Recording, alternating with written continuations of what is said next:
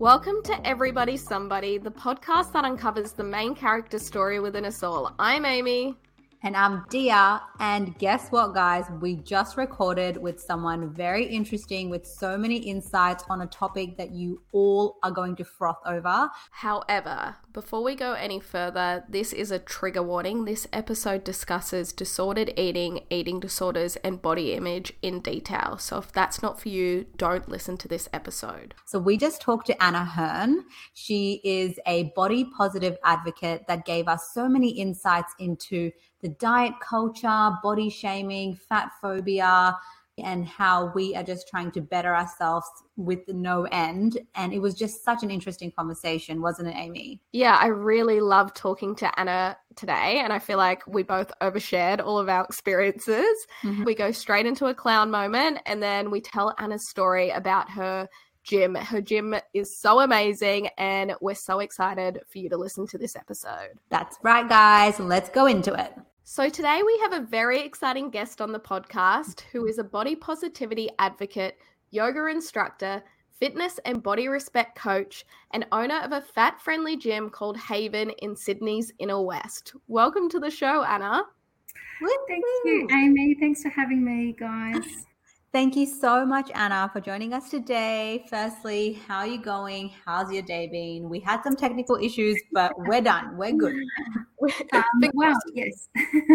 I had a lovely day because I, I started with a yoga practice, my own like I got to go to my own class, which is always a bit of a treat because I don't often get to do that. So that's always a great way to start. And then, um, yeah, I taught a class myself with our lovely clients. So, you know, our workspace is really lovely. Oh, Amazing. that's lovely. And it's a very sunny day in Sydney today as well. Nice. And I think you always feel so good when you wake up, you do a bit of exercise and the sun is shining and you're like, you know what? Today is going to be a good day.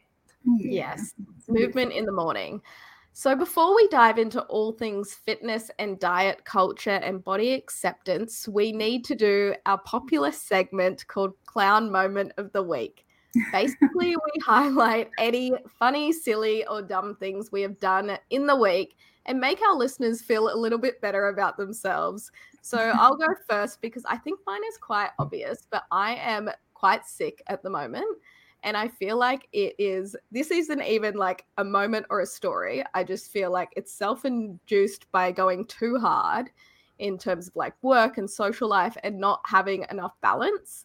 And our episode last week was about hustle culture and how we're trying to get out of that and everything. But I feel like I've just gone and been a clown this week and just perpetuated all of these things that are quite negative for us. So I'm definitely in need of some self care in the next few weeks.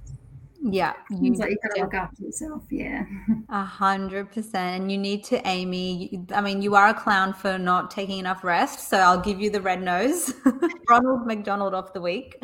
But I can top that. So earlier this week, I went to work. I was on the train.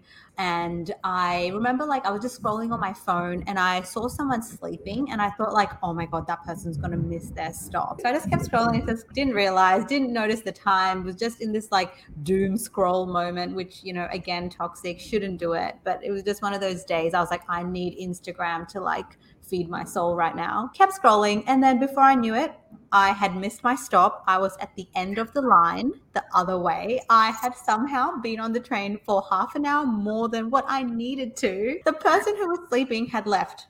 Like they had actually woken up for their stop, and I had gone all the way to whoop whoop. And I just, yeah, that was the biggest clown moment. And I just called my manager and was like, I'm a clown and you should fire me that is a pretty good clown moment. And yeah, I've done that before too. I've done that plenty of times. So you're not the only one. Very relatable. So, Anna, what's your clown moment of the week? Well, as I mentioned to you before, I you know, I when you mentioned that, I thought there I do little things all the time, little stupid things and I'm sure we all can relate to that to a degree. But then nothing sprung to mind that I've really done this week. But something I thought of recently was um, I don't know if you've seen these videos on going viral on Instagram, but for cat people, and I'm definitely a cat person now. I've got two of them.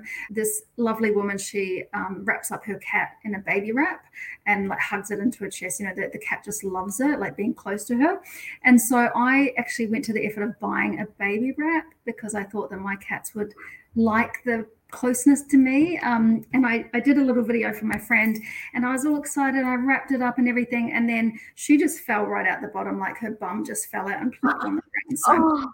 I didn't even do it up properly, the poor thing. And she she was not a fan at all. Cats are quite resilient creatures. That's true. They've got nine lives, right? Well, great to know we're all clowns in our own way. This is the official circus, guys. no, but jokes aside, we actually have a very important episode today which touches on topics like body image, disordered eating, fat phobia, and toxic gym culture. And I think our obsession with thinness is definitely a multi billion dollar industry, selling body dissatisfaction through diets, supplements, gym memberships, and even surgery. It's something that we've all come across in our everyday life, and we've all been part of some sort of diet, sports, or fitness culture. Anna with us today offers an alternative. She owns a wellness space called Haven in Summer Hill, which is free of diet talk body shaming or toxic gym culture. Basically, the antidote to traditional weight centric fitness culture. Anna, can we kind of start by touching on your childhood, I guess, where you grew up, if health and fitness was always something that was emphasized in your family? Like, how did it kind of start? Well, thank you for the um, lovely introduction. And you just summed it up really, really well, too, I think. I was a kid, I was like 10 when I started really becoming really dissatisfied with my body. And so I was an 80s baby in New Zealand, you know, an 80s kid. So I grew up in that era where it was from memory, it was all about kind of low fat everything. It was like low fat uh, yogurt and there rice cakes were in and I don't know nuts and stuff. So it was sort of at the start of that kind of diet culture.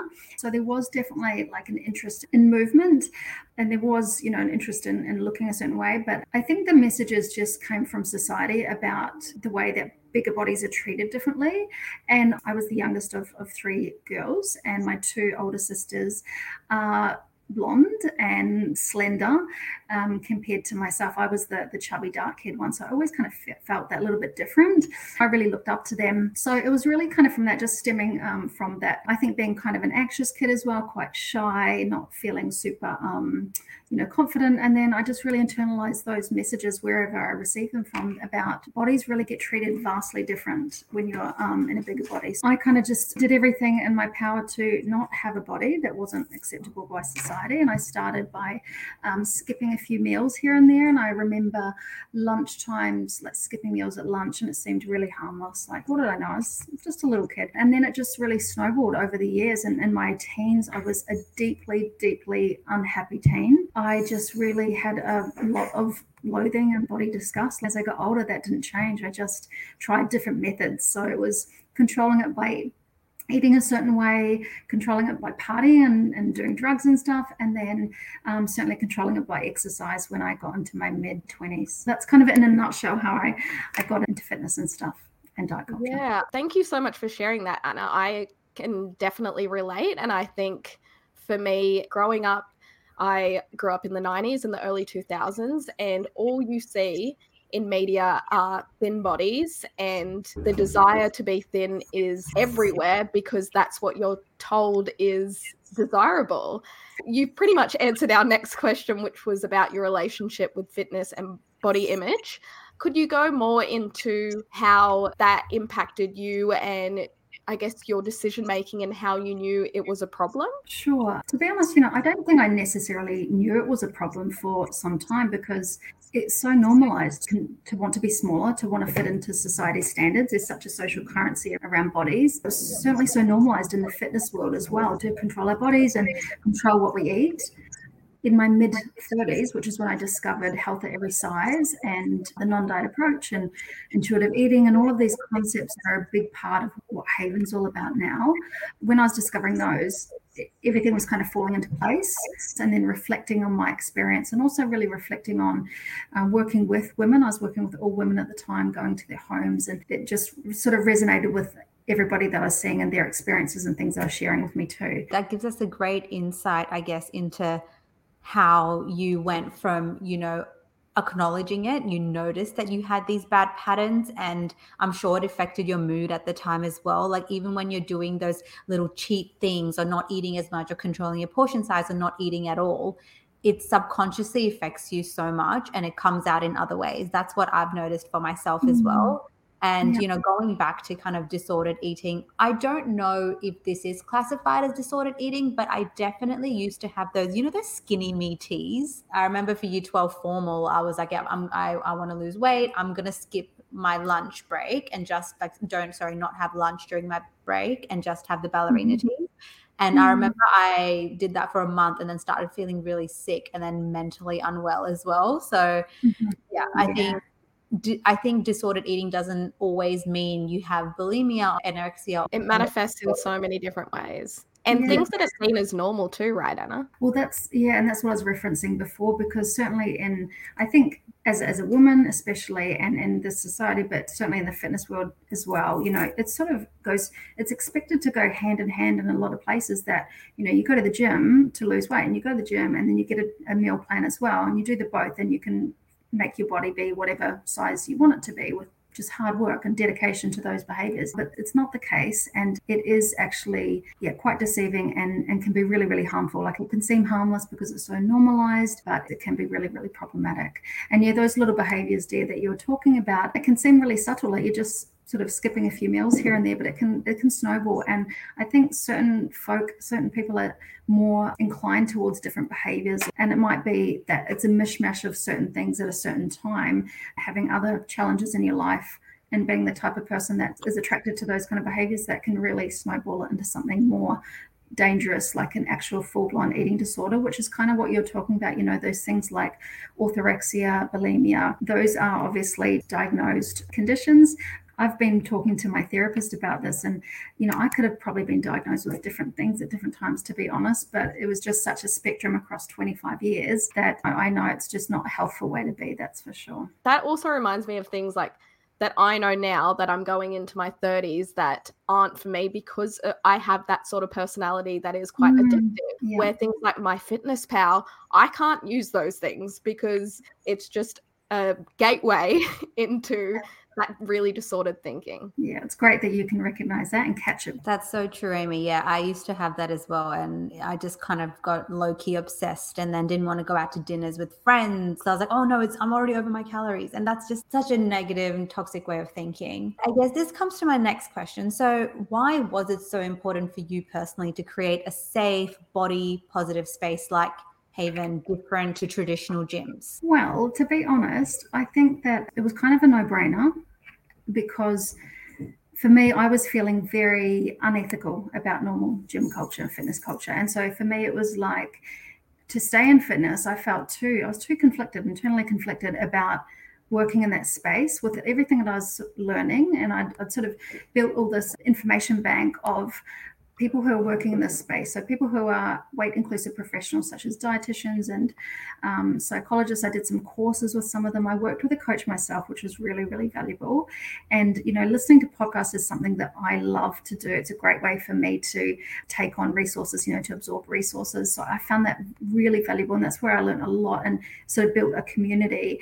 And so I was learning about all this stuff, and then it felt with all that knowledge that traditional gym culture where there's mirrors everywhere, there's body transformation images, there's products, you know, protein shakes, there's competitions and things like that. And and often it's quite overt. The messaging is really overtly weight centric, but sometimes it's a little more subtle or you hear things in, in conversations or in classes and that that are very um, fat phobic.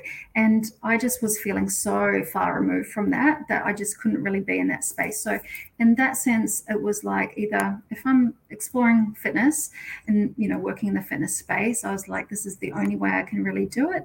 Also, I couldn't really take my approach somewhere else because people didn't understand what I was talking about. It was like I had two heads. I just wanted to take my clients somewhere where I could guarantee there was no diet culture, none of those messages. I really had no idea how it was going to go it was almost like, to be honest, an experiment because I had a short term lease. I just thought where I was working at the time was very conflicting, and I was meant to sort of adopt those approaches of weighing people. And the, the measuring tape was really, really quite, I thought it was unnecessary and, and felt really degrading.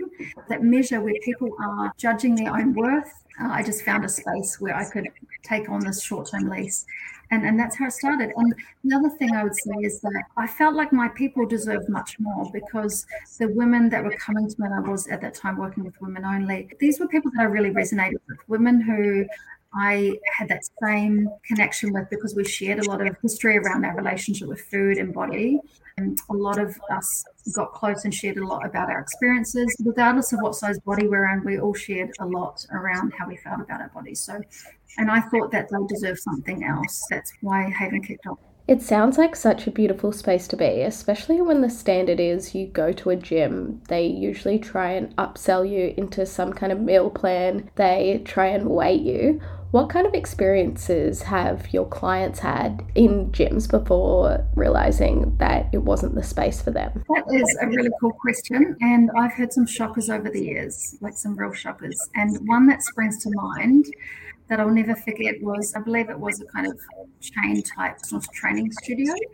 And this client had had history with an eating disorder. She was there for personal training and they would weigh they'd weigh in every week and there was a scale there that was in the middle of the, the studio or the gym and so people would get on the scales and if they had lost weight the whole studio the gym would clap and so if that wasn't the case and she said that there was a time when that didn't happen there's no weight loss then there was no clapping. So there was just this deep you know sense of uh, shame and you know i mean how how heartbreaking to, to be in that situation to, to have that relationship with your body and food already and then to have that kind of situation. And look i know that a lot of people who are working in that space and from that approach that they think they're doing the right thing, but we really need to shift that. It's not helpful for a lot of people, and especially for people like that who do have that that tricky relationship with food and body. There is something else that I thought of too, and that's often when I'm talking to folk, when I invite them in for their first session, I always love to meet and greet them because I want to get to know them. I want to share with them what we're about so that they know if we're the kind of space for them because we aren't for everyone we absolutely know that. We really actually want to protect our community. That is the top priority for me. So meeting everybody means that i am ensuring that the people who come in the door are, are people who who are non-judgmental and who are open to what we're doing and it helps to make everybody feel at home. And something that a lot of people share is that they've never really dabbled in yoga. They've tried a class here or there but they've just haven't gone back. It's really put them off because the teacher's just giving them one option of everything. And the teacher's usually very bendy, small bodied, very able, often very young and flexible.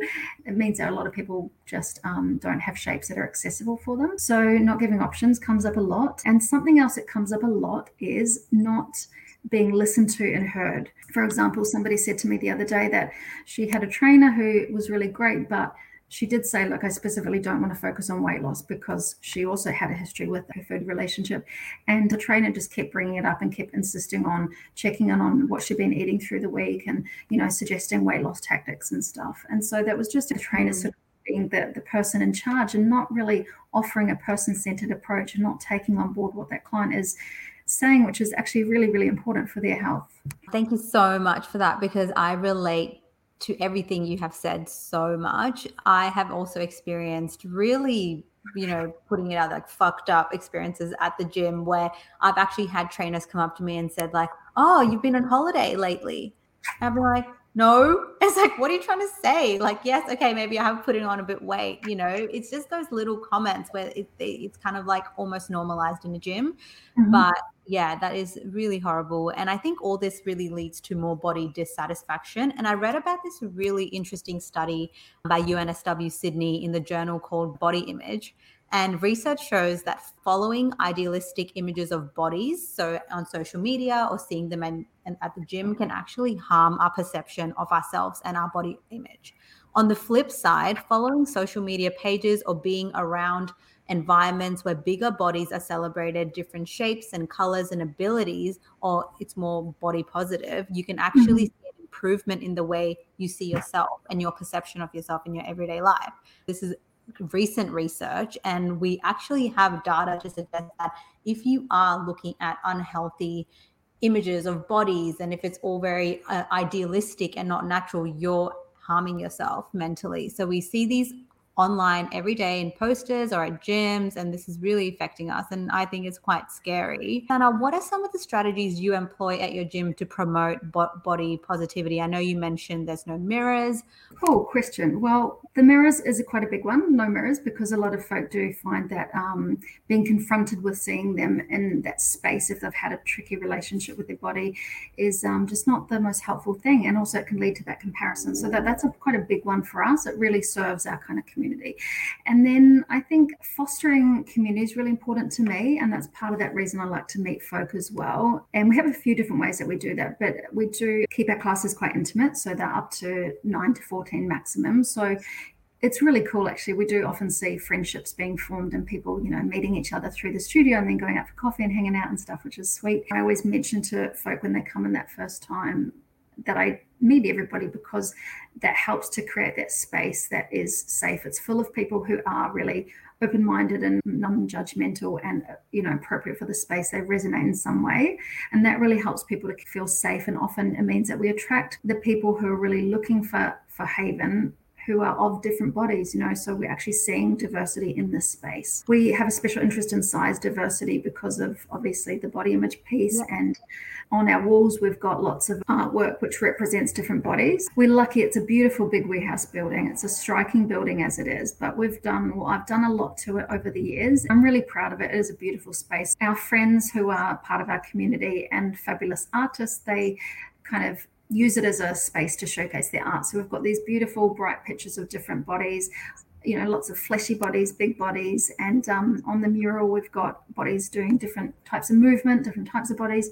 Um, again, that's there to neutralize that bodies are different and sort of celebrate and sort of even lift up the bigger bodies that don't have haven't sort of been celebrated that much there's another thing that's a big part of what we offer too and i guess that's the language and the fostering of community and, and neutralizing different needs for different bodies. So we always work from this space of no hierarchy, no hierarchy of bodies, shapes, ages, exercises, abilities.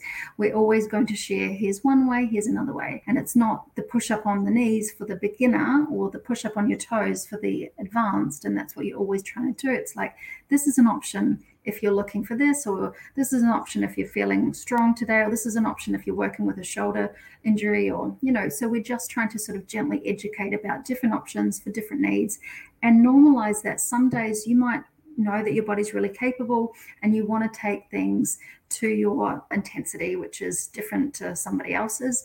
It's not this grind culture, no pain, no gain, like always trying to maximize. It's more about trying to connect in with your body and us as trainers, as coaches, as yoga teachers to guide with what we know about bodies, but ultimately it's the client's experience, their lived experience in their body that is most valuable. So we're just trying to sort of marry those two together. I love that because not everyone is going to the gym to lose weight or to work out so hard that exactly, yeah. every session is they're at 100%. Physically, yep. that seems impossible as well. I guess to switch gears a little bit, when we see companies trying to be more inclusive of bodies. You read a lot of the comments when it's on social media, and some saying that being fat positive is glorifying obesity or promoting unhealthy bodies, that it's creating an, a health burden on our society. What would you say to that? Well, first of all, I guess looking back at how that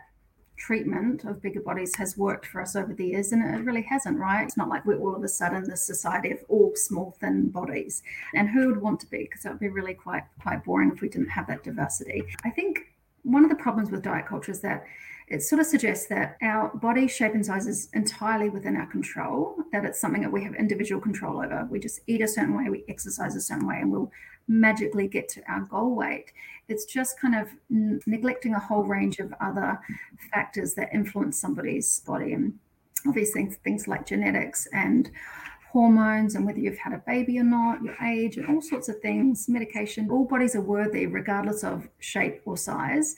And if we keep demonizing bigger bodies, then it makes it much less accessible, comfortable, attractive for them to come into spaces like fitness spaces. And therefore, it's actually detrimental to their health in the long run because they don't keep coming. Don't, it's not sustainable in that. So I actually think that fostering a space that feels welcoming and safe and available and accessible um, where people feel at home and there's bodies like theirs and they feel in good company, where they're not going to be judged. In my experience, it certainly leads to a much more sustainable relationship with movement, much more regular and positive health promoting behaviors. I 100% agree. And I think it's also important to just quickly touch on the fact that people that are overweight or have a, have fat pride or happy to be in the weight that they are aren't trying to glorify it or make everyone put on weight. They just want to be treated equally with dignity and not be shamed. Somebody's in a different body. It's like I always think of bigger bodies as just like somebody's in a tall body, somebody's in a short body. Bodies are just different. And you know, we don't try to chop off somebody's legs to make them smaller. They just want to live their lives and be in their body and have exactly the same respect and opportunities that everybody else has. They want to be able to sit in seats in cafes. They want to be able to have a comfortable flight. And there's all these little things that are problematic that we take for granted, those of us in smaller bodies. We hold a lot of privilege there. A hundred percent and totally agree that skinny privilege is a thing. And what is also a thing is fat shaming. It is just so embedded in our everyday lives that we don't often recognize we're perpetuating fat phobia or acting in a discriminatory way against someone who is bigger than us. So, what can I guess everyday people, like people that are listening, to do to stop fat stigma or just check themselves a little bit? That is a great question. So I think the biggest thing that's really important is listen to folk with lived experience. Talk to the people, the people in your lives who are the ones in bigger bodies who are experiencing weight stigma and learn what it's like to be in their shoes. And because obviously you can hear about this stuff. I do hold body privilege. I'm a straight sized person. My body has certainly changed over the years, and that's tricky for anyone to deal with. But it's in no way this kind of stigma that some of my bigger bodied friends and clients experience. And then, you know, calling things out when you do see, do see or hear some injustice. Definitely. And I guess for people that are going through body image issues, and they don't know where to start with their health journey, what advice would you give to them? We talk about self compassion a lot. We talk about compassionate movement, but also just general self compassion, talking to yourself like you might a friend. Community has been so, so invaluable. And obviously, that's a massive part. That is a big part of Haven. Haven is all about the people. And um, we do a lot of things like bushwalks and um, uh, book clubs look we haven't done one for a while but we we do do things like book clubs and um, dinners and picnics and things. Actually we had a clothes swap a couple of weeks ago. It was really cool because we had people it was spring chucking out getting old, rid of the old stuff that we no longer fit. Doesn't feel good to open your wardrobe full of clothes for your old body, you know, when you were disordered behavior. That was quite powerful. And we had lots of people of all different sizes meeting and swapping things, and it was really quite special. So we do things like that. There's so much online. When I was learning about health at every size and body acceptance and stuff, I did a lot of walking with podcasts. My favorite way to move and favorite way to absorb stuff is walking and listening. So I did a lot of that. And that's where I discovered all these um, kind of online communities. And that was really valuable too. So just being able to connect with like minds who kind of know to some level what you're going through. You mentioned it before, talking about like the images that we see. I think that is really important.